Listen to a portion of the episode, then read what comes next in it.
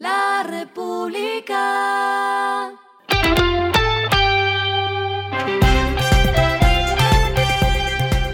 Al final de la jornada, esto es lo que debes saber sobre el comportamiento de los negocios, las finanzas y la economía. Las movidas de hoy fueron.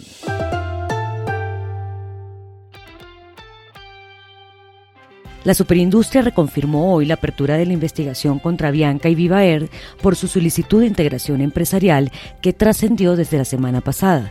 Advirtieron que las compañías podrían ser multadas hasta por 100 mil salarios mínimos, equivalentes a 100 mil millones de pesos, o hasta por 20% de su patrimonio o 20% de sus ingresos operacionales.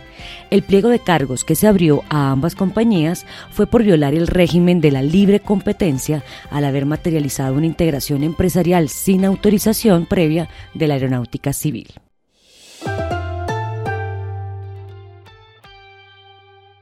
El índice de sostenibilidad del Dow Jones evalúa las empresas más grandes en todo el mundo a partir del desempeño obtenido en esta área.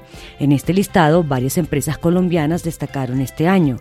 Por ejemplo, desde la óptica del mercado integrado latinoamericano, destacaron Da Vivienda, Corfi Colombiana, Grupo Sura, Ecopetrol, Grupo Nutresa, Cementos Argos, HEP e ISA. También destacó Bancolombia, que ocupó el puesto número 12 y este año completó 11 años en el índice.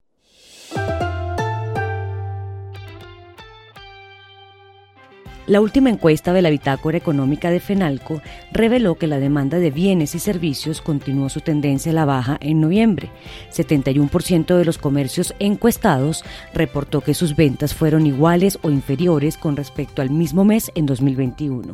Solo 29% declaró un aumento.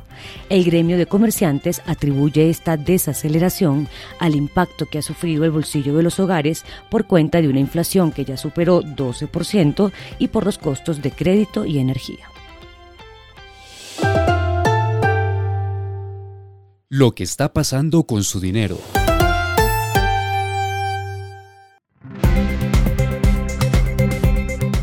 Un informe sobre la situación de crédito en Colombia realizada por el Banco de la República Corte de septiembre reveló cuáles son los factores que impiden a las entidades financieras otorgar un mayor volumen de créditos. La capacidad de pago de los clientes existentes es la primera opción para 37,4% de las entidades encuestadas. La actividad económica del cliente es la segunda con 13,8% y la falta de información financiera del cliente es la tercera con 7,4% en las compañías de financiamiento es también la capacidad de pago de los clientes, seguido de las medidas adoptadas por los entes reguladores y la tercera es la actividad económica del cliente.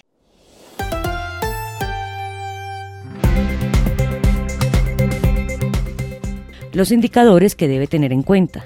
El dólar cerró en 4.836,24 pesos, subió 20,25 pesos. El euro cerró en 5.108,03 pesos, subió 22,83 pesos. El petróleo se cotizó en 73,38 dólares el barril. La carga de café se vende a 1.967.000 pesos y en la bolsa se cotiza a 2,16 dólares. Lo clave en el día.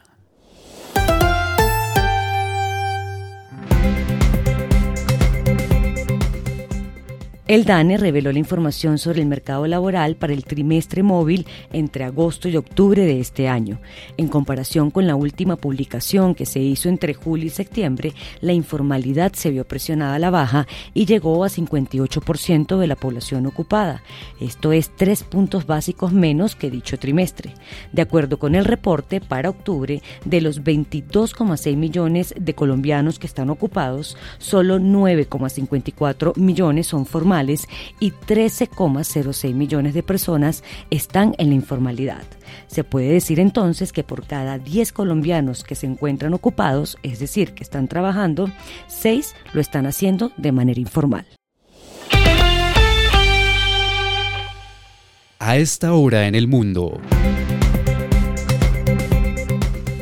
La presidenta de Perú, Dina Boluarte, llamó al Congreso para aprobar un adelanto de dos años de las elecciones presidenciales en su país para que así se hagan en 2024. En los próximos días enviaré al Congreso una propuesta de elecciones anticipadas. Vemos una escalada de confrontación política que no es saludable para el país, dijo la nueva presidenta de Perú.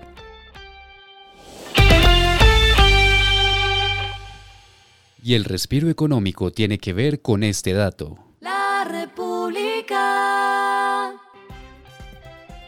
Ser un gamer está de moda y es por eso que la cadena de hoteles W acabó de lanzar una suite de lujo para el público gamer en Londres. Esta noche de gaming incluye un servicio especial de comedor en la habitación, dieta preparada especialmente para el huésped y equipamiento de alta tecnología para una experiencia completa. La tarifa empieza desde los 1.500 dólares. La República. Y finalizamos con el editorial de mañana. Un decretazo del mínimo borraría un buen consenso. El año que viene las cosas para la economía no pintan bien. Ajustar el mínimo por decreto no ayudaría con más empleos, no bajaría el costo de vida, pues todo subiría a las mismas tasas. Esto fue Regresando a casa con Vanessa Pérez.